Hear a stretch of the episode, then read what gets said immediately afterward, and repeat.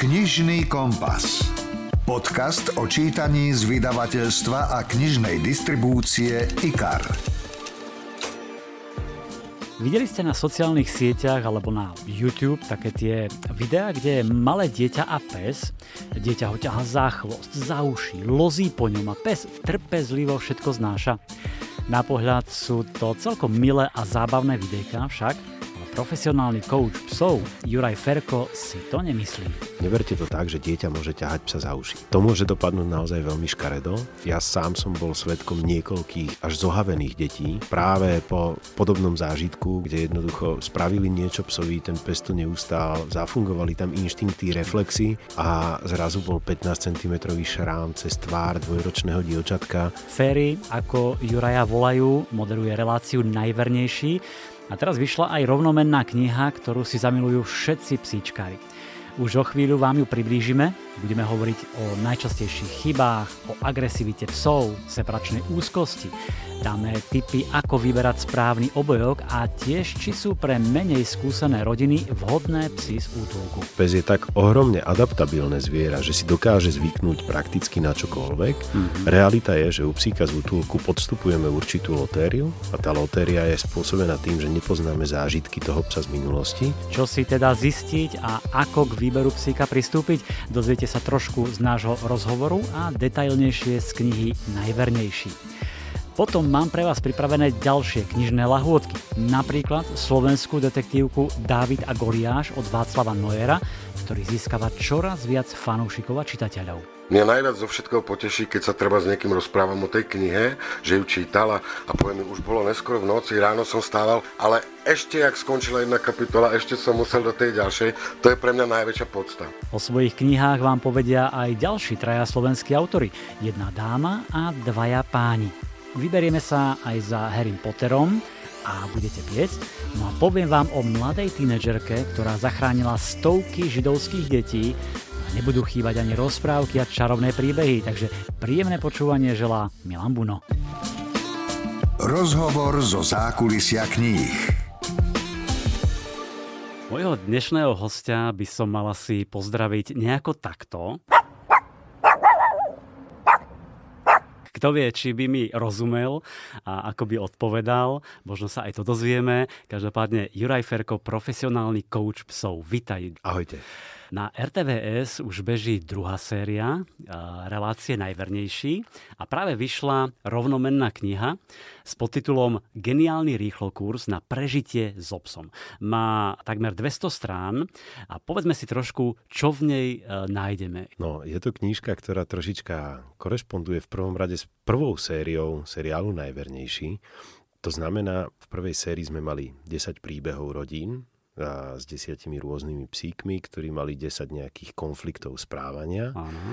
A práve z týchto desiatich konfliktov správania sme vyskladali tú hlavnú časť knihy, kde ja som veľmi rád, že som práve v knihe dostal priestor na to, aby som mohol dopodrobno vysvetliť prácu s týmito nežiaducimi správaniami, čo žiaľ relácia neponúka takýto mm-hmm. priestor. Ako tá realita je, že rodiny to dostali, ale ja som v každej rodine strávil nejakých 12 až 16 hodín času a vo výsledku sme zostrihali 40-minútovú reláciu. Sú tam v podstate skratké tie informácie a veľmi sa mi páči, že v tej knihe sú naozaj rozpracované a Juraj Bača, spoluautor a tvoj spolumoderátor povedal, že naozaj detailne urobená kniha, to sa mi veľmi páči. Tak si ju trošku prejdime a začína sa kapitolou prevencia, ktorú by si podľa mňa mali prečítať všetci, čo už majú psa, alebo čo sa chystajú za obstarať si psíka, lebo ak by si ju prečítali, asi by ťa až tak veľmi nepotrebovali. Či? Áno, a presne preto som sa rozhodol, že táto kapitola má byť tá ako keby prvá. Práve má predchádzať tomu, kde už riešime problémy správania, lebo práve prevencia je podľa mňa ten najkrajší základ, keď si donesem domov psíka, či už šteniatko, alebo z útulku, alebo ho zdedím, dostanem, to už je jedno, akým mm. spôsobom sa ku mne dostane. A ja keď si prečítam kapitolu prevencia a budem sa jej držať, tak sa vyhnem naozaj, že drvivej väčšine budúcich problémových správaní psa a tým pádom naozaj áno, Ide o to, aby sa človek nestal môjim klientom spolu so svojím psom. Ale vždy budeš mať tých klientov, lebo často robíme chyby, či už pri tom zaobstarávaní, alebo aj v živote s tými psíkmi. Kde robíme, povedzme, pri tom zaobstarávaní najčastejšie chyby? Že povedzme, vyberáme si toho psa podľa nejakého pocitu prvého, ale už nepremýšľame, aký je ten pes, čo bude vyžadovať, či zapadne do rodiny, do toho životného štýlu, ktorý vedieme? Každý psík čistokrvný bol na nejaký účel šlachtený. Mm. Každý miešanec má nejakú podobnosť s niektorým plemenom a ja by som sa mal práve na tento parameter pozrieť ako na ten hlavný. Realita je, že drvivá väčšina ľudí si vyberá psa podľa výzoru a výzor by mal byť naozaj jedným z posledných parametrov. Ja keď prídem do, ja to nazvem, že veľmi zodpovednej rodiny, ktorá ma zavolá, aby som im pomohol vybrať psa, mám aj takéto Aha. zážitky mm-hmm. za mhm. sebou a nie málo, tak zoberieme veľký atlas psov, kde je nejakých vyše 600 plemien psov. A teraz ja sa rozprávam s rodinou hodinu, hodinu a pol a po hodine a pol im poviem, že tu je 10 plemien, povedzme, z tých si vyberte to, ktoré sa vám páči ale do vašej rodiny na základe toho, čo očakávate od psa, na základe toho, akým spôsobom fungujete ako rodina, na základe toho, že chcete s so psom chodiť na dovolenky, nechcete, máte alergie, nemáte, interiér, exteriér, obrovské množstvo parametrov. Na základe toho tu je 10 plemien, vyberte si a z nich, keď si vyberú, tak sa nepomília. A práve táto investícia, nazvem to investícia, do toho rozumného rozhodnutia na začiatku a časová investícia do prvého, povedzme, roku života s obsom, sa mi potom odrazí na ďalších 10 až 15 rokov krásne harmonického spolunažívania a s jedným naozaj fantastickým zvieratkom, ktoré čo je asi najdôležitejšie, sa prispôsobím mňa a mojim potrebám a nebudem sa ja ako človek alebo ako rodina musieť prispôsobovať svojmu psovi, lebo to žiaľ spôsobuje potom aj psychologické konflikty a aj Ježiš, zase musím ísť so psom na prechádzku na dve hodiny, lebo on to potrebuje. Nemá to logiku. Áno. Inak ty si spomenul dve veci, ktorých sa teraz chytím. Prvá bola six útulku a potom, že ten prvý rok je veľmi dôležitý pri také nejakej výchove, výcviku psa. Mnohí ľudia si myslia, že keď by si vzali psíka z útulku, že by bol problémový, že ho už neprevychovajú, neprecvičia a tak ďalej. Je to mýtus? Je to do značnej miery mýtus, pretože všetko sa dá. Naozaj pes je tak ohromne adaptabilné zviera, že si dokáže zvyknúť prakticky na čokoľvek. Mm-hmm. Realita je, že u psíka z útulku podstupujeme určitú lotériu a tá lotéria je spôsobená tým, že nepoznáme zážitky toho psa z minulosti ktoré, pokiaľ tam boli nejaké zápisy do tzv. bezpečnostnej pamäte psa, tak oni mi niekedy môžu vykvitnúť. Jednoducho mám psa, žijem s ním už aj niekoľko rokov, nepoznám jeho históriu a zrazu psík zbadá, ja neviem, človeka, ktorý má oranžovú mikinu a zelenú šiltovku. Mm-hmm. A toto je parameter, ktorý v ňom aktivuje nejakú ťažkú spomienku z minulosti a zrazu zareaguje skratovo. Toto je niečo, čo u psa, ktorého mám odšteniatka, a sa nestane. Mm-hmm. Čiže, a toto je vlastne jediné riziko voľby psa z útulku. Mm. Veľmi obdivujem ľudí, ktorí si zoberú psíka z útulku, veľmi ich podporujem. Ja som šťastný, že vôbec takéto aktivity existujú, ale mám tam jediné pravidlo bezpečnostné a to je, že k malým deťom silno neodporúčam psa z útulku. Ale už keď sú deti na druhom stupni základnej školy, tak už spokojne. Poďme do toho, mm-hmm. je to super. A keď to teda môžem zjednodušiť zo svojho amatérskeho pohľadu, tak povedzme, ak si idem prvý raz zaobstarať psíka, tak radšej šteniatko, ale keď už mám nejaké skúsenosti s psami, s výchovou, s výcvikom, tak vtedy už môžem útulok? Ide o to, čo od psa očakávam. Ako náhle moje hlavné očakávanie je, že pomôžem nejakému zvieratku, zachránim ho z ťažkých podmienok, tak tá voľba psa z útulku je tá najlepšia Jasne. a nemal by som vôbec uvažovať nad šteniatkom. V momente, keď mám veľmi presne zadefinované v hlave, že chcem psíka, ktorého si vychovám, vycvičím a budem s ním povedzme až športovať, že to bude nejaký pes, ktorý bude pretekať v behu cez prekážky alebo nejaké rôzne športy v poslušnosti alebo niečo iné, ano. tak vtedy samozrejme už viem, aký mám účel psa a vtedy volím to plemeno, a to plemeno volím kvôli tomu, že viem, aké má vlastnosti a budú tie mhm. vlastnosti mm-hmm. korešpondovať a sedieť. Pre bežného rodinného psa môže byť útulkový pes úplne fantastický. Ako náhle už mám jasnejšie, čo so psom, tak potom si volím skôr to plemeno. Aj tieto veci sa dozviete v tej prvej kapitole, prevencia, kde aj o tom, ako vytvoriť priestor psíkovi, jedlo, oddych, výcvik, pes a deti a tak ďalej, tak ďalej. Potom veľmi zaujímavá kapitola bola agresivita. Mám pocit, že bola hneď druhá. Agresivita voči iným psom, voči ľuďom, voči deťom. Tu je asi veľmi dôležité pochopiť dôvod tej agresie a až potom e, konať, potom to nejako riešiť. Mal si aj v poslednom čase nejakú takú skúsenosť s naozaj agresívnymi psami?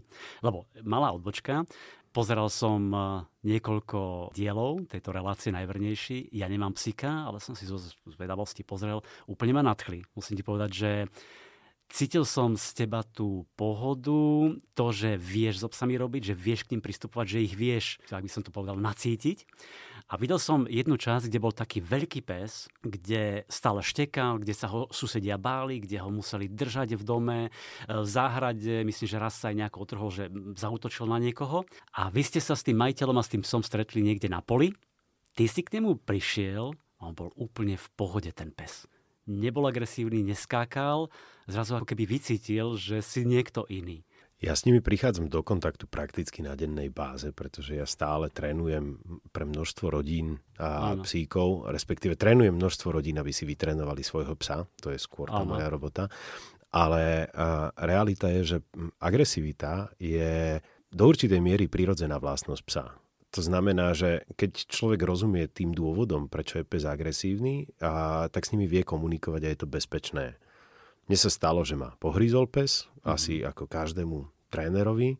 A stalo sa mi to však iba dvakrát počas mojej profesionálnej kariéry. Jedenkrát som ja ako keby obetoval ruku za človeka, na ktorého išiel pes zautočiť. Aha. A ten, keď zistil, že zahryzol do mojej ruky, tak sa veľmi rýchlo zháčil a ten útok prestal. Druhá skúsenosť je žiaľ nezodpovedný klient, ktorý mi povedal, že potrebuje riešiť nejakú situáciu so psom a zabudol spomenúť, že pes hryzie ľudí. A ja som teda prišiel ku psovi, ktorý do značnej miery klamal telom a spravil som štandardný model zvítania sa, to znamená, že čupol som si, dal som sa oňuchať, dal uh-huh. som pamlsok a tak ďalej. A v momente, keď som dal pamlsok, pes si ho zobral a ja som išiel vyťahnuť druhý pamlsok z vrecka, aby som zistil, ako pes poslúcha. To je taký môj nejaký žiaľ nezodpovedný klient, ktorý mi povedal, že potrebuje riešiť nejakú situáciu so psom a zabudol spomenúť, že pes hryzie ľudí. Ale tam to bola moja chyba, že som nebol pripravený, neprečítal som to. Ako náhle by som vedel, že ten pes niečo takéto robí, tak by som asi k tomu pristupoval inak. Čiže no, áno, stane sa. Uh, takže aj nebezpečnú prácu máš. A keď si spomenul, že teda zautočil na teba, ak by na mňa zautočil, alebo na kohokoľvek, kto nás počúva, pes, ktorý nemá pána, majiteľa, čo by som mal robiť? No, ja začnem tým, a možno nebudeš čakať takúto odpoveď, že a, toto je veľmi raritná situácia, hmm. pretože musel by si buď ty toho psa ohrozovať, alebo by si musel vojsť na jeho teritorium, alebo by si musel ohrozovať jeho svorku alebo nejakú jej časť. Áno. To sú tri hlavné dôvody na útok psa. A pokiaľ sa ani jeden z nich nesplní, tak pes na teba nezautočí. Mm-hmm. To znamená, že ty keď ideš niekde po lúke a zrazu sa tam zjaví pes, a on na teba nebude útočiť. On na to nemá dôvod. Pes no. na každé svoje správanie potrebuje dôvod. Uh-huh. Ale keď vlezeš psovi do jeho teritória, ja neviem, pre, prelezeš plot a tam zrazu za plotom je pes, ktorý tam žije, tak potom sa nečuduj. No dobre, Čiže... nebudem sa čudovať, ale čo mám robiť, keď náhodou? A každopádne, na, na, túto, na túto otázku je návod v podstate jednoduchý. Treba prestať byť pre psa hrozbou. To znamená, to najrozumnejšie, čo môžeš spraviť, je stuhnúť a nehýbať sa. A maximálne sa vtedy stane, že ten pes ťa skúsi tzv. ďobnúť, to mhm. znamená prednými zubami ti cvakne niekde do lítka alebo do stehna. A toto keď ustojíš a nepohneš sa, tak ťa nechá na pokoji, lebo prestávaš byť hrozbou. Tým, že sa nehýbeš, nie si pre psa hrozba. Mm-hmm. Ja ešte ľuďom radím, že založiť si ruky a pozrieť sa do neba a jednoducho nekomunikovať s tým psom vôbec, on sa otočí a odíde. Čiže nepozerať sa mu do očí, ako to niektorí robia, aby ho no. odstrašili, to už len ho naštartuje. Či? To môžeš skúsiť, ale potom sa nečuduj.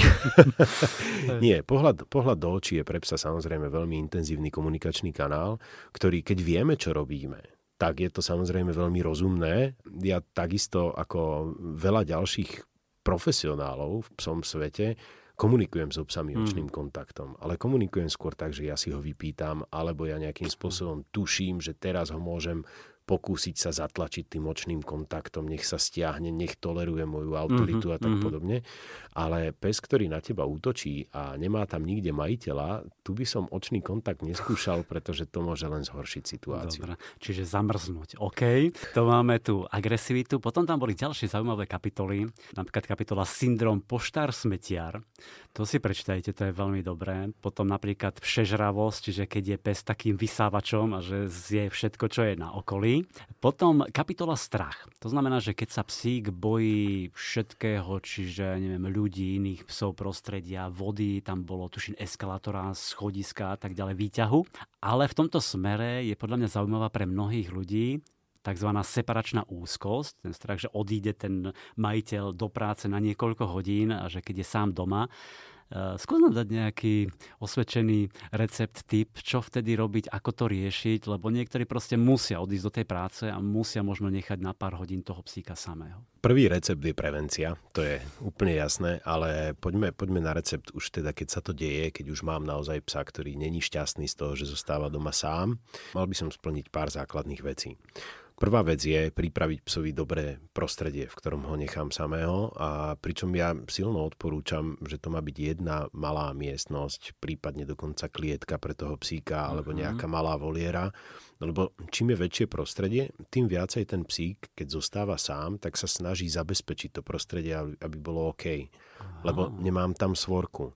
Čiže ja keď nechám psa, vymyslím si v štvorizbovom byte, nejakom priemernom, ktorý má 85 metrov štvorcových, tak ten môj pes za ten deň tam nabeha 3-4 kilometre, mm-hmm. lebo on na pravidelnej báze kontroluje každé jedno okno, každé jedny zatvorené dvere, či je všetko v poriadku. A toto ho ako keby zbytočne stresuje navyše a zároveň začína mať ten pes pocit, že ja to nedokážem obsiahnuť, a musím zavolať tú moju svorku naspäť, aby mi pomohli so zabezpečením toho prostredia. Uh-huh. Lebo je to jednoducho pre toho psa príliš veľké. Čiže by som ho mohol teda zavrieť do tej jednej izby, do tej jeho, kde Áno. a nebať sa, že tam bude teraz zavíjať a, a bude proste plakať, lebo je, má malý priestor alebo niečo? No, kvôli malému priestoru určite nie. Pes, keby sa uh-huh. ocitol sám vo voľnej prírode, že sa stratí od svorky, hľadá miesto, ktoré by sa dalo popísať ako, že je to nejaký brloch.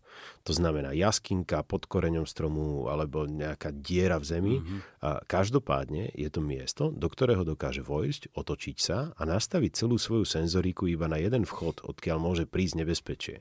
Toto sa v jednej miestnosti dá, ale v byte, ktorý má 3-4 izby, sa to jednoducho nedá. To znamená, že ten psík naozaj tam logicky bude nešťastný. Mm-hmm. Takže čím menšie teritorium pre psa, tým lepšie. A keď už mi pes plače doma v celom byte, bude plakať pravdepodobne takisto zo začiatku v tej malej miestnosti, ale tá miestnosť ešte by mala mať, a tu už ideme na druhú radu, tá by mala mať ešte takú možnosť, že tam viem zavrieť toho psíka aspoň na dve hodiny denne, aj keď som doma. Aha, a vtedy môžem zvykal, trénovať. Mm-hmm. Áno, áno. A tam je to veľmi jednoduché. Keď pes zavretý v tej miestnosti alebo v tej klietke robí to, čo sa mne nepáči, mám mu pridať nejakú vec, ktorú nechce. Keď robí to, čo sa mi páči, má dostať práve to, čo chce. Áno. A teraz poďme na úplne konkrétne nápady. Mám psa zavretého v nejakej miestnosti, je to hostovská, a pes mi tam začne štekať. Áno. Tak ja pootvorím dvere, zoberiem môj obľúbený rozprašovač s vodou a pes, ktorý šteká, zažije to, že sa otvoria dvere na 10 cm, prskne mu do vody trošku vody a dvere sa zavrú. Mm-hmm. A toto je to, čo privolá tým štekaním tak si povie, že OK, tak radšej neštekám. Ale do toho musím dať v kontraste druhú časť. Tá druhá časť je, že keď mi psík vydrží 5, 10, 15 minút úplne potichu, tak to je práve kľúč na otvorenie tých dverí a to, že sa ku mne dostane. Mm-hmm. Za jeden predložený víkend dokážem veľmi veľké množstvo separačných úzkostí naozaj týmto spôsobom krásne vyriešiť a potom už zvládne ísť naozaj rodina do roboty a tak podobne. No super, super typy praktické a presne takéto nájdete v knihe Najvernejší. Potom napríklad aj kapitola krmenie, čiže ako, kedy, koľko krmiť. Myslím, že tam o type stravy, o frekvencii, o dávkovaní, o tom, že hlad je pre psa vraj prirodzený. Povedzme, je tam kapitola vychádzky so psom. Ja som bol prekvapený, aká veľká veda môže byť správny výber obojka No. Samozrejme aj vôcka a postroj a ja neviem, náhubok, ale obojok, že ako to tam rozpisuješ a ako na to naozaj prihliadať, je to skutočne také dôležité? Tak jasné, že to je dôležité, lebo obojok je vlastne tá časť toho vybavenia, ktorá je v tom fyzickom kontakte s obsom. Áno. To znamená, že ja potrebujem, aby ten obojok plnil ten účel. Musí byť príjemný, musí byť meký, musí byť pohodlný, musí byť do prostredia správneho, musí mať nejaké svoje ďalšie parametre. No dobre, prepáč, ale ty hovoríš, že samozrejme, že musí byť, ale naozaj ľudia dávajú na to takýto pozor a že skutočne vyberajú, prezerajú si, skúšajú ten materiál, alebo sme trošku v tom lajdáci a kúpime, že ktorý sedí, dobre, páči sa nám. Možno práve preto som sa tomu venoval viacej, lebo vnímam, vnímam ľudí, ktorí nám chodia na cvičáky a ktorí prídu naozaj s biedným vybavením mm. a my ich potom na tom cvičáku nejakým spôsobom buď inštruujeme, alebo im požičiame nejaké naše obojky tréningové, ktoré máme na mieste, aby sa s tým psíkom pracovalo ad jedna dobre a ad dva, aby sme tomu psovi neublížovali, mm-hmm. lebo obojkom sa dá ublížiť. Tak. Takže ja si dávam pozor na to, aby pes bol vždy v komforte, ale zároveň, aby som ja tým obojkom vedel navigovať psa presne tam, kde potrebujem v rámci celého výcvikového procesu. Mm. A tieto parametre, keď mi to bude plniť, tak to bude super. Jasne. A ľudia, ktorí si prečítajú, tak možno skončia tak, ako to mám ja doma, a to je, že naozaj, že to je veľa obojkov na každého psa. tak ako dámy majú veľa topánok, hej, lodičiek, neviem čoho, tak ty máš plno obojkov Áno, pre svojich psíkov. moja manželka je športovkyňa, ktorá nemá veľa lodičiek a kabeliek, ale nakupuje veľa obojkov pre psov. No. Ale nie, presne k tomuto som smeroval, že naozaj si treba uvedomiť, že ten správny výber obojka je veľmi dôležitý a ty to tam pekne rozpisuješ, tak ako som povedal, som mal pocit, že to je celá veda. Potom v knihe sú ešte rôzne rámčeky, tam sú tvoje konkrétne rady, typy, ale aj z pohľadu Super Zoo, známeho obchodu. No a potom sú tam tiež QR kódy. Ja som si jeden, dva otvoril a vlastne to sú také tvoje pravidlá a videjka na YouTube však. Áno, áno. Ono sa v podstate dá povedať, že už, už je krásne, ako tie technológie dneska pokročili a, a ja, ja ohromne rád čítam knížky. Pravdou je, že čítam oveľa viacej odborných kníh ako beletrie a možno by som sa mal vrátiť aj, aj k beletrii trošku, ale ale tá realita je, že mnohokrát mi v tej práve odbornejšej literatúre trošku chýba to, že by som si to pozrel. Hmm. A ona tá fotografia to nie vždy vie hodnoverne ako keby preilustrovať, keď ide o niečo konkrétne. A práve to, že máme naozaj na tých sociálnych sieťach množstvo už natočeného materiálu, ktorý sme vyrábali či už popri relácii alebo v rámci nejakej propagácie a tak ďalej, Aha. tak tento sme zobrali a vložili do knižky, aby naozaj čitateľ mohol spraviť to, že si to pozrie naživo. Čiže je to naozaj relatívne široká báza videí, a, ktoré už musia potom zhodnotiť čitatelia, Áno. či sa pár im páčia si, alebo nie. Pár som si pozrel veľmi dobré, naozaj náučné, inštruktážne, takže odporúčam pozrieť si. Ty si spomenul tie fotografie, tie sú tam niektoré veľmi pekné, samozrejme to si sa už človek len rád na to pozerá, ale sú tam aj vtipné. A to sa mi páčilo, že s takým nadhľadom, kde tuším, máš psíka, ten má háro, ty máš háro a teraz v bubline, kto má krajšie háro a podobne. Výborné fotky. Ale tie videjka spomínal aj e, Juraj Bača, vlastne tvoj spolumoderátor a, a spoluautor tejto knihy. No a vypočujme si, čo hovorí e, o tejto knihe. Budem úprimný, ja som si doteraz myslel, že ako sa dá vycvičiť pes, a keď si človek prečíta knižku a už som to konečne pochopil, pretože som si prečítal všetko, čo tam napísal Ferry. A čo je úžasné na tejto knižke, že konečne to nie je len kniha, len písmenka a obrázky, ale je to doplnené aj o video, keďže poznáte našu reláciu. A najúžasnejšie je, že nielen že relácia, ale všetko, čo dávame na sociálne siete, všetko to vlastne súvisí s výcikom psíkov. A toto je krásne zhrnutie toho, čo by ste sa mali naučiť, pokiaľ máte psíka, alebo možno, že len plánujete. Ďuro hovorí vždy veľmi dobre. Ono je to ešte krajšie, možno doplnené tým, že Ďuro je veľký psíčkar a my keď sme začínali točiť túto reláciu, tak sme sa stretli vlastne spolu a on priniesol aj svojho psa. Ja som videl na tom psíkovi, že nie všetko funguje. To, to je už taká moja profesionálna deformácia. deformácia áno. Tak som ho niečo naučil. Ale tentokrát nie na výrobe relácie alebo na, nejakej, na nejakom evente, ale s jeho vlastným psom. A to bol moment, v ktorom zrazu sa nám prepojili dva svety a odvtedy Ďuro to bere tak, že, že to, čo ja hovorím, má naozaj logiku, lebo si to odskúšal na vlastnej koži. Mm-hmm. Ja zároveň som zase ten človek, ktorý není z mediálneho sveta a mňa ohromne baví, ako mňa Ďuro učí zase veci tieto, čiže my sa neustále doplňame a myslím si, že práve aj v knihe sme sa úžasným spôsobom doplnili, kde ja som išiel po tej naozaj že odbornejšej stránke, Áno. Ale Ďuro do toho vždy pridal príbeh taký, ktorý, ja keď som čítal tie príbehy, lebo ono sa to tvorilo súbežne, my sme, my sme nevedeli jeden a druhý, čo vlastne ako keby dávame dokopy, až, až keď prišla prvá nejaká verzia taká ucelená, tak ja som si to čítal a akože dokonca slza bola. A to je super, že sme do, ja by som povedal, že možno aj trochu odbornej knihy pridali aj kus krásnej emócie. Tak, presne. Toto mám pocit nielen z tej knihy, ale aj z tej relácie, že sa naozaj skvele doplňate, že ste sa našli, a my prezradíme, že vy ste sa našli už veľmi dávno, že ste študovali na gymnáziu spolu pred nejakými 20 rokmi, takže poznáte sa a dobre vám to ladí aj, aj v relácii, aj v tej knihy.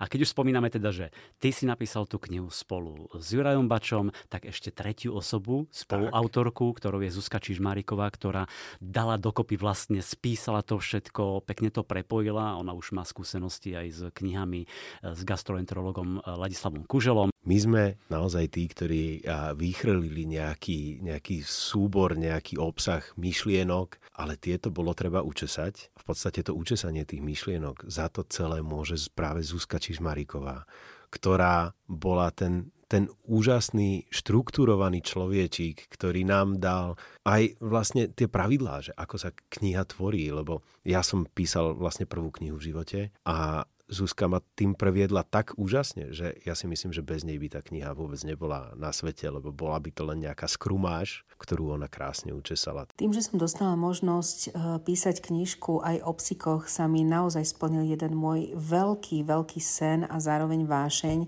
ja rovnako ako Juraj Ferko, už v desiatich rokoch som e, bola snáď asi prvý predplatiteľ, vtedy ešte časopisu Kineologická reví a o psikoch som fakt vedela všetko teda myslela som si, až kým som nezačala pracovať s Jurajom, ktorý je neskutočný odborník, ale zároveň v prvom rade milovník psov, a naozaj, e, tak ako som myslela, že viem o psikoch veľa, zistila som, že o psikoch veľa neviem. Juraj ma naučil mnohé potrebné veci.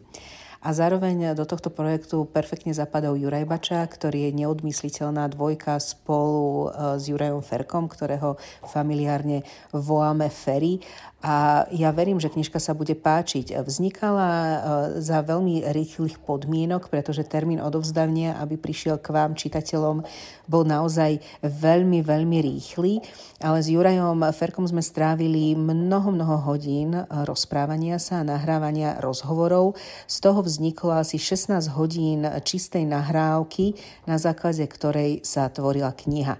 Tak ja len verím, že knižka naozaj bude takým geniálnym návodom pre vášho psíka. Mne samej veľmi pomohla už pri, ani nie že výchove, ale skôr do výchove uh, mojej krásnej labradorky. A nech sa príjemne číta a najmä majte príjemný čas s vašimi najvernejšími. Čiže táto trojica vytvorila naozaj e, skvelú knihu Najvernejší. Určite si minimálne prelistujte v knihkupectve a som si istý, že vás zaujíma, či už máte psíka, alebo sa chystáte zaobstarať si nejakého. A ja ešte na záver nejaké dve, tri otázočky, také krátke, čo včera, keď som zaspával, tak som že budem s Ferím rozprávať, čo by ma tak zaujalo. Jedna vec, to mnohí asi vydáme videá, pes dieťa. To dieťa môže toho psa ťahať za uši, za chvost, liesť po ňom, všetko možné. Ten pes tomu dieťaťu neublíži. Znamená to, že ten pes nejako cíti, že toto je dieťa, že to je mláďa a preto mu neublíži? Lebo keby som to asi ja robil, už by hneď vyskočil, či? Aj áno, aj nie. Ono to do určitej miery závisí od povahy psa. Do určitej miery to závisí od výchovy a od výcviku. Do určitej miery to závisí od toho, akým spôsobom to dieťa má nastavený vzťah s konkrétnym psom. Mm-hmm určite, a prosím, naozaj, a neberte to tak, že dieťa môže ťahať psa za uši. To môže dopadnúť naozaj veľmi škaredo. Ja sám som bol svetkom niekoľkých až zohavených detí práve po podobnom zážitku, kde, kde jednoducho spravili niečo psovi, ten pes to neustál, zafungovali tam inštinkty, reflexy a zrazu bol 15 cm šrám cez tvár dvojročného dievčatka a to naozaj akože není dobré. Čiže sú to videá, ktoré pôsobia veľmi milo, mm-hmm. ale sú dosť ďaleko od štatistickej reality. To znamená, že Áno, existuje to. Ja takisto mám doma staručkého psa a mám 3,5 ročnú dceru a tá si s tým psom môže robiť naozaj, že čokoľvek chce. Ten pes bol veľmi tvrdo vychovávaný, veľmi tvrdo trénovaný, veľmi tvrdo učený na to, aby zvládol akýkoľvek kontakt, keďže bol celý svoj život aj kanisterapeutickým psíkom. Áno. Moja dcéra zároveň je od malého mala učená, akým spôsobom so psami komunikovať, čo môže, čo nemôže a pozná hranice, ktoré nesmie prekračovať. A keď dám týchto dvoch dokopy, tak to vyzerá úžasne. Ale naozaj tam bola, že roky prípravy Takže prosím, nenechávajte dieťa, aby robilo čokoľvek s so obsom a ešte k tomu pridám dôležitú vec. Ja by som dieťa do nejakých možno až 7-8 rokov nikdy nenechal o samote s so obsom vždy pod dozorom dospelého. Tak, dobré rady od Ferryho. Ďalšia vec, ktorá ma zaujímala, to sú psy a zlodeji. Je to tak, že pes vie vycítiť, že toto je zlodej, že preto sa tam vrhne na ňo alebo jednoducho si chráni svoje prostredie? Pes nevycíti zlodeja. Pes reálne vycíti človeka, ktorý je pod stresom. To znamená, že ako náhle zlodej ide kradnúť, a, tak kým není na, naozaj veľmi tvrdý sociopat, tak vykazuje známky stresu, mhm. mení sa mu zloženie potných žlia, zmení sa mu zloženie nejakých prejavov, a má úplne inú reč tela a je jednoducho pod stresom. A ten, kto je pod stresom, ten je pre psa hrozbou, to znamená, pes na ňo reaguje. Mm-hmm. A, čiže pes vycíti človeka, ktorý není v komforte a vtedy nejakým spôsobom reaguje. Áno. Ako náhle je pes vtedy na svojom teritóriu a prichádza tam osoba, ktorá je pod stresom, tak pes sa ju snaží zahnať preč, lebo to je jednoducho možné riziko.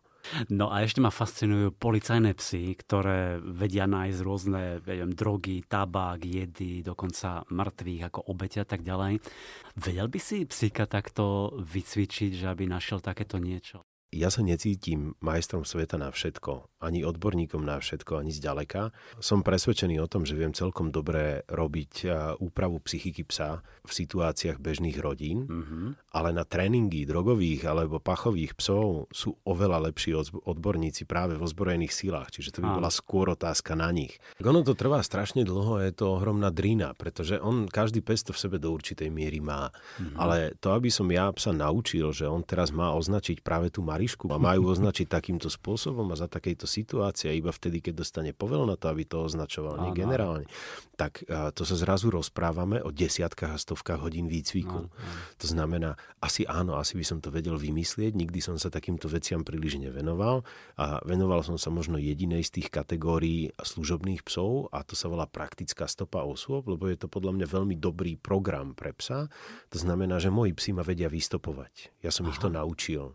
Rekre rekreačne to učím aj klientov. Je to veľmi pekná vlastnosť psa, kde on naozaj zapája svoj čuch, čo je pre neho prirodzené a keď vystopuje tú stopu, ktorú ja mu pripravím, na konci nájde nejaký bonus, čiže je to forma hry. No dobre, to bolo len Takže, tak na odľahčenie, na záver, ale ty si tak skromne povedal, že nie si nejaký špecialista a tak ďalej. Viem, že e, psom sa venuješ už od roku 1999, však, čiže už veľmi dlho máš aj výcvikovú školu Dogy a kinologický klub e, Dogy, takže Myslím, že skúseností naozaj veľa a vidíme to aj v tej relácii najvernejší a napokon aj v tejto knihe najvernejší, ktorá je podľa mňa ideálna, ak si chcete vytvoriť s obsom naozaj taký hlboký vzťah, ktorý je o o láske, o oddanosti, o vernosti, o tej správnej starostlivosti a výcviku. Nájdete v nej teda množstvo praktických, užitočných typov, rád, odporúčaní a od jedného z najrešpektovanejších odborníkov na psy v Strednej Európe, tak ťa nazval moderátor Juraj Bača,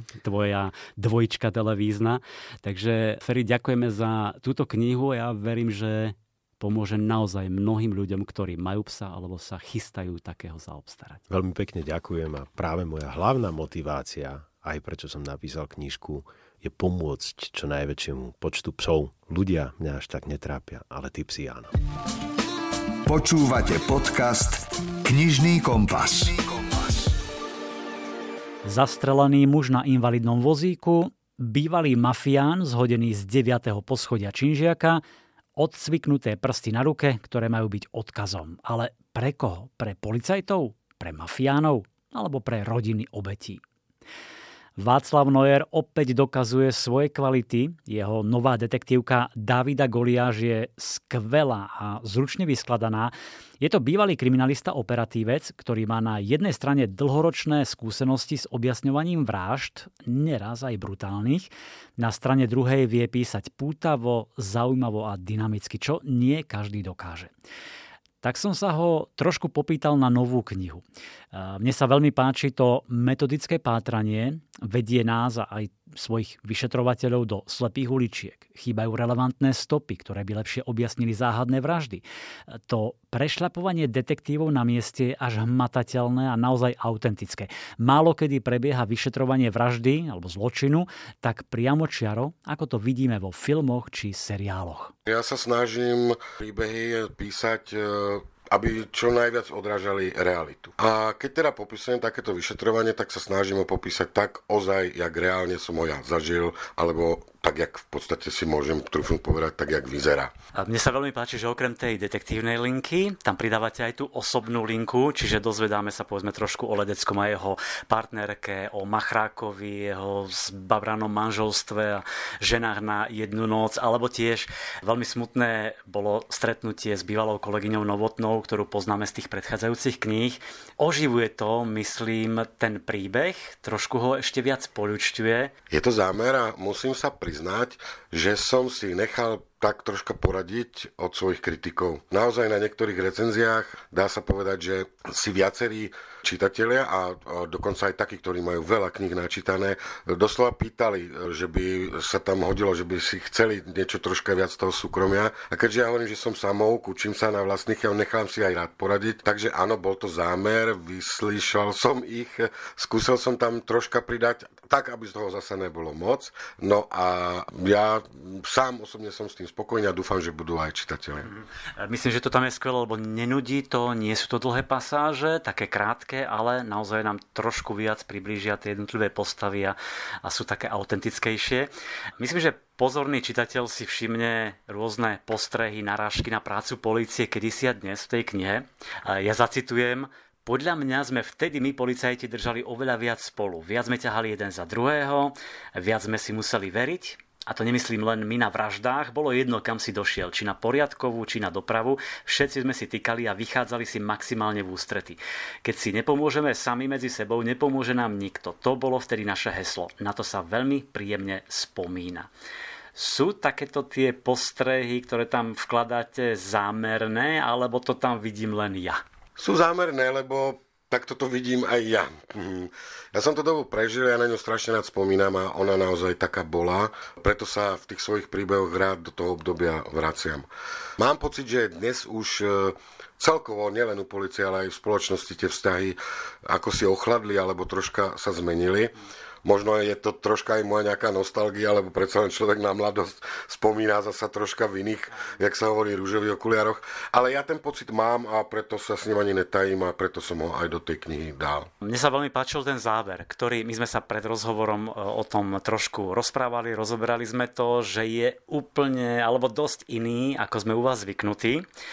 Ale ja som presne mal pocit, že ho často výdam alebo častejšie v zahraničnej literatúre, v zahraničných hitoch, thrilleroch, príbehoch, krimi, detektívkach a mne sa veľmi páčil a som rád, že ste to takto ukončili, lebo je to trošku iné, ale asi je to zo života. Práve preto, že to je zo života, aj takéto prípady sú a priznám sa, že som chvíľu váhal, ale nakoniec som sa rozhodol dať aj takýto príbeh, lebo hovoríte, sú zo života a takéto prípady, prípady sa naozaj stali a dejú. Teraz určite poslucháči rozmýšľajú, ako sme to teda ukončili, túto knihu, ale je to v podstate otvorený trošku koniec a nie vždy asi policia a vyšetrovatelia dotiahnú každý prípad do nejakého zdarného konca, že možno aj nájdu toho vraha, vypatrajú ho, zistia, čo sa stalo, ale ten jednoducho unikne tej spravodlivosti, čiže nechá necháme už na vás, treba si prečítať, ale myslím, že je to výborný záver. Celá tá kniha je veľmi svižná, dynamická, skvelé dialógy, e, mňa to veľmi bavilo čítať a evidentne to baví písať aj vás, Snažíte sa nejako zlepšovať, povedzme vybrusovať ten svoj štýl, hľadať nejaké nové prvky, veci, ktoré by ste zakomponovali do svojich príbehov? Áno, tým, že sa učím a ja sa tým písaním učím, ono dá sa povedať, že ide čím ďalej, tým snahšie. Ja sa snažím držať takých základných zásad, ktoré som si ja sám povedal, ako by som to asi chcel. Prvá je, aby tá kniha bola svižná, aby mala tempo, aby mala dynamiku. Mňa najviac zo všetkého poteší, keď sa treba s niekým rozprávam o tej knihe, že ju čítala a poviem už bolo neskoro v noci, ráno som stával, ale ešte, jak skončila jedna kapitola, ešte som musel do tej ďalšej. To je pre mňa najväčšia podsta. Snažím sa, aby ten dej bol dynamický a, a, to je také možno troška úsmevné. Jeden taký známy e, spisovateľ, velice známy, napísal takú knižku, kde možno troška aj radí začínajúcim spisovateľom. A jednu takú vetu, kapitolu tam má Zbavte sa svojich miláčikov. A to je presne o tom, že Viete, prvýkrát, keď som začínal, človek je hrdý na to, čo vytvorí, ten text, každé jedno slovíčko a on tam dáva radu, prečítajte si to po dvoch hodinách alebo po dni a polovicu z toho vyškrkajte. Velice ťažko sa s tými slovičkami lúči, to sú potom samé také prídavné mená, on hovorí, prídavné mená to sú zabijaci textu. Takže naozaj som si to, ne, ne z hodiny na hodinu, ale zistil som, že to je pravda. A naozaj, keď napíšem text, tak skutočne z toho úplne pôvodného minimálne polovic ide dole a potom ešte z tej polovice ešte dosť veľká časť ide dole. Tak a prekvapivo to, čo zostane, je, je to gro, je to dynamické, má to tempo a nič tomu nechýba. Človeka to potom až samotného prekvapí, že v princípe tomu fakt nič nechýba, lebo nemusíte opisovať belase a modrasté oči a ja neviem aké. Stačí napísať, že mal pekné oči alebo mal oči, alebo vôbec nemusíte o žiadnych očiach písať, ale v tom deji to nechýba a, a je to proste tak. To je prvé, čo, čo sa snažím. A druhé sú tie dialógy. Lebo podľa mňa dialógy oživujú strašne ten príbeh a ten dej.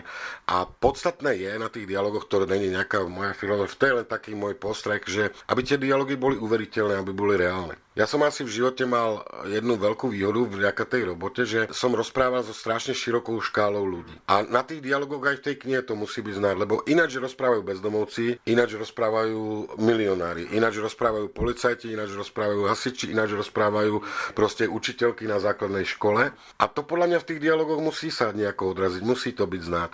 A hlavne nesnažiť sa, čo som sa zo začiatku treba stiež dopúšťal určite, keď nesnažiť sa dávať do dialogu nejaké informácie, ktoré sa skôr dajú dať do deja tej knihy. Potom tie dialógy sú strašne násilné. Viete, poviem príklad, sedel tam pán a teraz vymenujete pomaly funkciu a všetko, čo to môžete dať do deja, lebo tí ľudia sa nebudú rozprávať, oni povedia o svojom šéfovi, že není tam plukovník ten a ten, ale povedia, sedí tam starý, alebo choď k šéfovi. Takže aby to bolo reálne, aby boli proste také, jak, jak sú. Václav Noyer teda opäť dokazuje, že úspech jeho predošlých kníh zo série Pôvodný slovenský zločin nie je náhodný, nestráca dých, dokonca sa zlepšuje, tak vám ponúkam krátky úryvok v podaní herečky Lucie Vráblicovej. Rozhliadol sa po záhrade. Technici ukončili prácu v bezprostrednom okolí tela a presunuli sa k drevenému plotu na konci záhrady. Pri skalke už nevideli ani psa – medzi tým dorazila čierna dodávka pohrebnej služby. Dvaja zamestnanci naložili a odviezli telo. Otočil sa naspäť k oznamovateľke. Poznali ste pána Farkaša dobre? Mikloju. E, prepačte, čo ste sa pýtali? Či ste poznali pána Farkaša? Zopakoval otázku. Áno, samozrejme, poznala. Čakal, že začne rozprávať sama. Stále sa z tej hrôzy neviem spamätať. Také nešťastie. Detektívy však chceli počuť niečo iné. Čo by ste nám o ňom vedeli povedať? Formuloval Ledecký otázku presnejšie. Vzdychla. Ah, bol to dobrý človek. V živote mal smolu. Neublížil by ani muche. Dobrá čisko, vyratúvala stručne. Na prvý pohľad nevyzerala ako žena, ktorú by väčšina ľudí chcela mať za susedu. Ledeckému napadlo, že možno ešte včera by povedala niečo iné. Dnes už však zrejme platilo staré okrídlené, že o mŕtvych len v dobrom. Všetci ho mali radi, dodala. Až tak, že mu zo samej lásky niekto, pre istotu hneď dvakrát, strelil rovno do tváre prebehlo ledeckému hlavou. IKAR. Čítanie pre celú rodinu. Vychádza veľa príbehov z druhej svetovej vojny, holokaust, židia, nacizmus. Pre niekoho možno až priveľa a ťažko sa v tom vyberá, ale tento je naozaj zaujímavý. Volá sa Museli sme ich zachrániť a je to skutočný príbeh Betty Outkerkovej, ktorá pracovala v škôlke v Amsterdame a počas druhej svetovej vojny zachránila vyše 600 detí. E, Betty mala len 17 rokov, kvôli židovskému pôvodu musela ukončiť štúdium, e, chcela sa stať učiteľkou v materskej škôlke. Našťastie ju zamestnali v jednej škôlke, unikla tak deportácii a postupne sledujeme, ako sa situácia zhoršuje, ako prichádzajú nové nariadenia a obmedzenia nacistov. E, vezmu Betinej rodine obchod, potom jej brat s manželkou musia utiesť a nakoniec im vezmu aj rodinný dom. Betty pracuje v škôlke a zrazu si uvedomuje, že z nej nejako podozrivo miznú deti. Napokon jej to prezradí riaditeľka pani Pimentelová a Betty dostane dôležitú úlohu. Oproti škôlke je centrum, kde Nemci privážajú Židov a odtiaľ ich deportujú do koncentračných táborov. Úlohou škôlky je postarať sa o židovské deti, kým ich nedeportujú s rodičmi, ale Učiteľky začnú falšovať zoznamy a potajme presviečať rodičov, aby sa deti vzdali, aby im zachránili život. Samozrejme, nie každý súhlasí, čo je prirodzené, ale takto môžu deti prežiť. No učiteľky ich následne umiestňujú v iných rodinách, v nežidovských rodinách. Silné opisy, ako Betty odnáša deti, aj tie najmenšie v košíkoch, ako sa deti akože stratia pri prechádzke. Samozrejme príde aj člen SS, ktorý chce zoznamy skontrolovať, tie nesedia, nejako sa to podarí Betty zahladiť a tento príbeh, museli sme ich zachrániť, je pre mňa naozaj strhujúcim čítaním. Príbeh o tínečerke Betty, ktorá vlastne spočiatku celkom nechápe hrôzy a dôsledky vojny, no pod tlakom okolností, nacistického besnenia, ľudských osudov aj ona dospieva a všetko zasvetí záchrane malých detí. Riskuje svoju vlastnú bezpečnosť a ich život. Je to príbeh o tom, že každý sa môžeme dostať pred dilemu svojho života a je dôležité správne sa rozhodnúť. Buď v nás zvíťazí strach, obavy, utečieme, vzdáme sa, alebo zostaneme na mieste a rozhodneme sa pre ľudskosť a dobro iných ľudí. Ako tvrdí v závere autorka, príbeh Betty a ostatných žien, ktoré boli v odboji, nás učí niečo dôležité. Ak spojíme sily, budeme silnejší. Určite vtedy, keď ide o ochranu našich detí.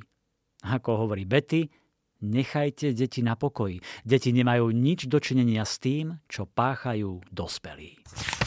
Predstavte si, že vášmu blízkému už nie pomoci, ale on ešte pomôcť môže. Stačí, ak budete súhlasiť s darovaním jeho orgánov. Urobili by ste to? Je to citlivá téma, veľmi citlivá, ktorú do knihy spracoval moderátor televízie Markíza Marian Lechan. Cez konkrétnych ľudí, ktorí svojou smrťou dali šancu na život iným, ukazuje, koľko ľudskosti sa v nás ukrýva. Koľko toho ešte môžeme urobiť pre iných, ak sa náš život, nebodaj a žiaľ, končí.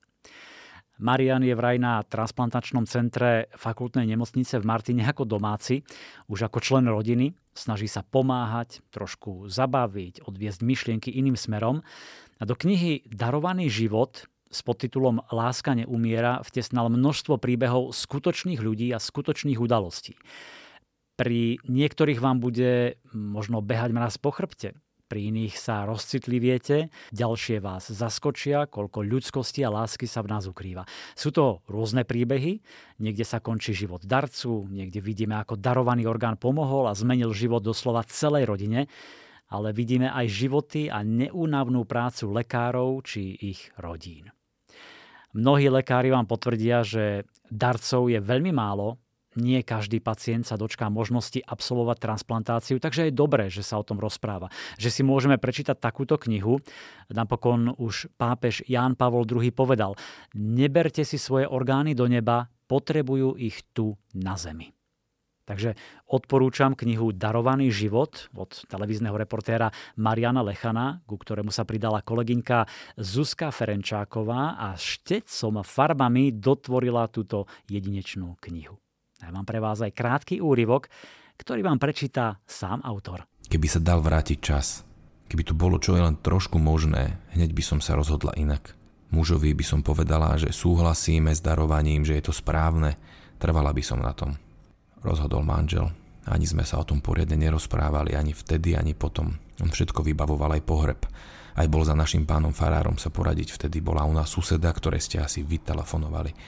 Vravela mi, že nech súhlasíme s darovaním orgánov, že to je práva kresťanská láska že viac ako to nemôžeme nikomu nič na svete dať.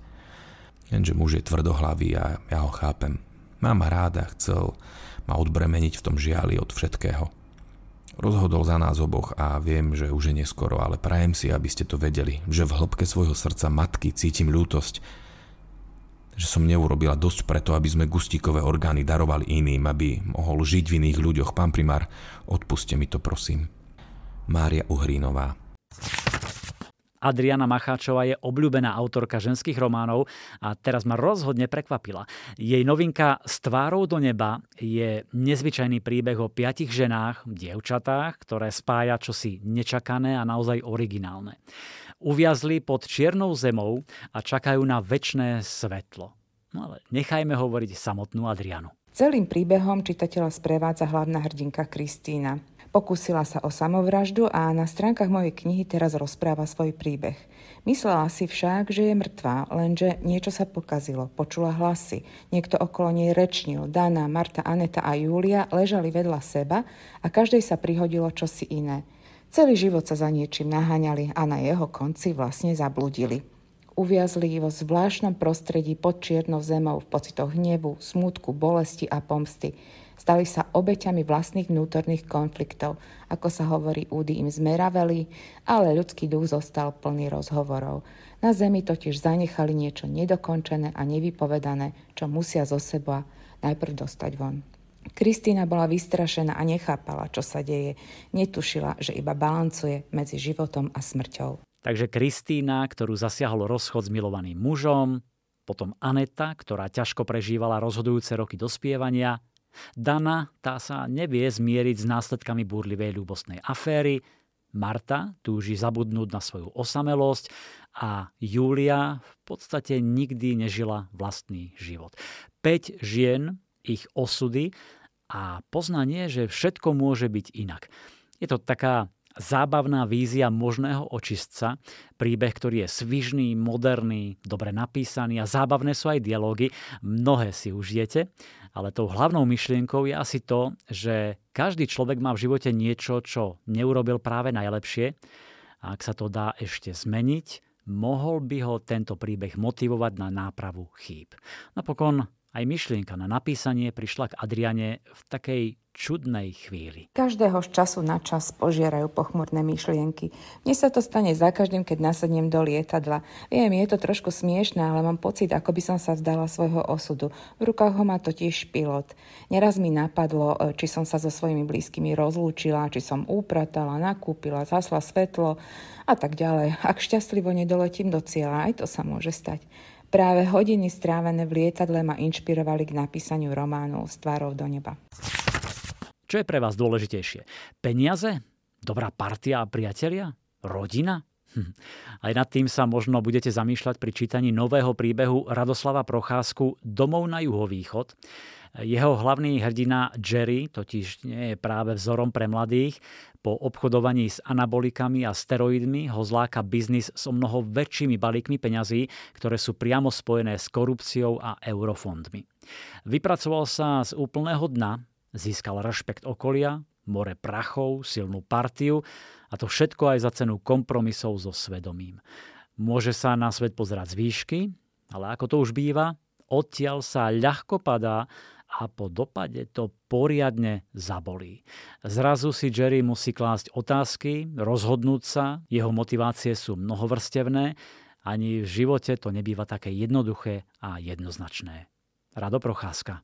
Domov na juhovýchod je rozsahom skôr novela ako román a ľudia, čo čítali prvú verziu, hovoria, že to odsypa, hlavne smerom ku koncu. A mal som pocit, že hlavnú postavu, čo si chvíľu chcela hovoriť Big J, ale každý pozná ako Jerryho, si celkom obľúbili aj keď tam je fakt ťažké mu fandiť. Jerry vie, že je lepšie újsť, ako sa nechať chytiť, vždy to tak robil. A vždy bol presvedčený, že sa narodil pod šťastnou hviezdou. Ale keď ujde posledný krát, prestáva si byť istý, či je to naozaj lepšie. Či sa život nemá žiť inak, ako len pre seba a pre partiu. Zvlášť, keď človek zistí, že viac ako všetko ostatné je hlavne otcom. Lenže niekedy už môže byť neskoro na vlastné rozhodnutia. Niekedy už si veci začnú žiť po svojom, špeciálne na internete. Jeden deň hosana, druhý deň ukrižuj. Možno vás to niekde aj nahnevá, ale ak aj áno, dúfam, že vás to bude baviť až do konca. Slovenský spisovateľ Necelé dva roky a šesť kníh. To je bilancia novej obľúbenej autorky historických romancí, ktorú si zamilovali 10 tisíce slovenských čitateliek. Sarah E. Lat bola vo svete známa, populárna, jej knihy sa stávali bestsellermi vo svojom žánri, ale my sme ju objavili až vo februári 2022, kedy vyšiel v Slovenčine Dedičkin sľub. Bol to obrovský úspech a v tejto sérii Tajomstva presovisk vyšla učiteľkina voľba a potom Hriech Kováčovej céry. Tento rok nasledovala ďalšia séria Poklady Surrey a Starožitníková dcéra, druhý diel Úsvit nad pánstvom Wild a teraz vyšiel záverečný tretí diel Neznáma vo Felsforte. Je to príbeh o Anabel, ktorej zomrel otec, zanechali jej dlhý a zničenú povesť, takže jej vyhliadky na šťastný a spokojný život sú mizivé. Opustil ju snúbenec a navyše jej panovačný brat Thomas ju chce vydať za starého, násilníckého a nechutného Cecila Bartrela, ktorý je však nesmierne bohatý a mohol by tak zachrániť celú rodinu. Ako jej hovorí vlastný brat, je to jediný bohatý muž, ktorý o ňu javí záujem a našťastie ho nezaujíma škandál, ktorý vypukol okolo mena ich rodiny. Anabel má zabudnúť na svoje pocity, ktoré nie sú ničím viac, než len hlúpými ženskými vrtochmi. Ak sa budeš spoliehať na svoje srdce a jeho prelietavé city, skončíš vo väčšej chudobe, než v akej už si, povedal brat. Anabel však s pomocou hajnika utečie z domu k svojmu strýkovi, správcovi školy vo Felsworte, získa miesto učiteľky a užíva si pocit slobody, krásnu prácu aj trošku lásky, ktorá sa objaví na obzore. Ale ako to už chodí, osud jej tak ľahko nedopraje. Brat Thomas a nepríjemný Cecil Bartrell sa chystajú do Felswortu. Jej dni sú, zdá sa, zrátané a navyše sa stratí hajníková dcéra Hanach, ku ktorej mala Anabel blízky vzťah. Hm. Tak ako sme zvyknutí u Sarah Elat, e, nie je to len romanca, zasadená do historického regenského obdobia, ale nechýba tam ani dobrodružstvo a akcia. Začína sa pátranie po hanách, bude to iskriť medzi Anabel a bratom, obľúbite si viaceré postavy a po miernejšom rozbehu má príbeh naozaj spát, pridáva sa napätie a vy sa pýtate, či im bude súdené žiť šťastne až na veky, alebo To je teda tretí diel Neznáma vo Felsworte od Sarah E. Lat.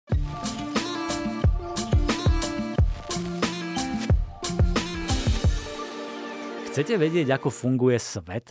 Pochopiť ho v rôznych sférach a z rôznych pohľadov? Potom vám odporúčam jedinečnú, plnofarebnú encyklopédiu ako funguje svet, ktorá má veľký formát, vyše 300 strán a množstvo zaujímavých faktov. Vždy na dvoch stranách popísaný nejaký jav, vysvetlený a doplnený fotkami a ilustráciami. Tak napríklad, v časti človek sa dozviete, ako funguje trávenie, imunitná sústava, nervy, mozog či svaly. V časti domov sa pozriete na renováciu domácnosti, ako prebieha kúrenie a klimatizácia, ako sa stavajú drevené a tehlové domy. Veľkú kapitolu tvorí mesto a priemysel, kde si prečítate, ako funguje platobný systém, GPS, elektromobily, lietadla, vlaky a lode, ako to vyzerá v chemickej rafinérii, v ropnom vrte či na skládke odpadov. V kapitole Živý svet odhalíte baktérie, prílivové zóny aj koralové útesy.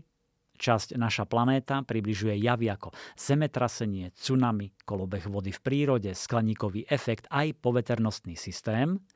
No a napokon kapitola Vesmír, v ktorej zažijete veľký tresk, poletíte do vesmíru, oblečiete si skafander, povozíte sa na marťanskom roveri a pozriete sa cez rádioteleskop. Hm. Pre mňa úžasná encyklopédia je pre mladých, malých, aj, aj veľkých, taký ideálny darček pod vianočný stromček aby ste zistili, ako funguje svet. Teraz poteším všetkých fanúšikov Harryho Pottera, pretože vyšla oficiálna kniha receptov, v ktorej nájdete 45 kúzelných maškrt, či už sladkých alebo slaných. Kniha je inšpirovaná filmami a môžete podľa nej vyskúšať jednoduchšie alebo zložitejšie pečenie a varenie. Tak napríklad sušienky Nimbus 2000, košičky Triediaci klobúk, balíčky Nikolasa Flamela alebo fokača v tvare metlobalového ihriska. Dámam sa bude určite páčiť Hermionina kabelka, fakultné pusinky, pánom zasa chrabromilové meče. Dokonca sú tam aj vegetariánske, vegánske a bezlepkové recepty a pri každom je označenie bleskom od jedného po 5, čo vyjadruje náročnosť receptu. E, najviac, teda najťažší je Rockfordský medovníkový hrad alebo príšerná kniha Príšer. No a jedným bleskom je označená čarodenická šachovnica alebo keksíky Hagridova chatrč. Takže ak máte radi čarodenický svet Harryho Pottera a kuchtenie, siahnite po novinke Harry Potter oficiálna kniha receptov. Stonožka. Knižná kamoška pre všetky deti. A na záver ešte tri typy na detské knižky. Mnohé deti milujú svet dinosaurov a ak tie vaše patria medzi ne, urobte im radosť knihou pozoruhodné dinosaury a predhistorický život. Vyše 200 strán, na ktorých sa vyberiete po stopách dinosaurov a to vďaka špičkovým počítačovým animáciám, profilom, ktoré sú plné faktov, sú tam skameneliny, rôzne zaujímavosti, paleontologické výskumy a nález. Jednoducho fascinujúca obrazová encyklopédia o dinosauroch, pravekých rybách, plazoch či prvých cicavcoch. Kniha pre deti od 6 rokov. Pre deti od troch rokov tu mám krásnu taliansku knižku, ktoré preklad podporilo aj Talianské ministerstvo zahraničných vecí a medzinárodnej spolupráce. Volá sa Šťastnú cestu zajačik. Blíži sa zima, začne husto snežiť a medzi vysokými jedľami sa guľujú zajačik, veverička a síkorka. Hrajú sa na skrývačku, ale v zápale hry sa zajačik v zasneženom lese stratí a netuší, kam má ísť. Našťastie má dobrých priateľov, ktorí sa ho vyberú hľadať, aby mu pomohli. Hm. Veľmi milý poetický príbeh o silnom priateľskom pute, ktoré prekoná aj nečakané odlúčenie. A ešte kniha pre školákov od 8 rokov, ktorá ich zavedie do čarovného lesa, kde sa presvedčia, že láska a priateľstvo sa vyrovnajú aj najsilnejším kôzlam. V Lani vyšiel príbeh Dievča menom Willow, Teraz je tu pokračovanie, druhý diel s podtitulom Šepot lesa. Stretávame štyri malé čarodejnice Willow, Valentínu, Gretchen a Lottie, ktoré sa tešia na leto v magickom lese. Bezstarostné chvíle ohrozí rozhodnutie Valentíninej mamy odsťahovať sa do Austrálie. Dievčatá sa tomu rozhodnú stoj, čo stoj zabrániť. Ak by sa Valentínina mama ešte pred odchodom zalúbila, všetko by ostalo po starom.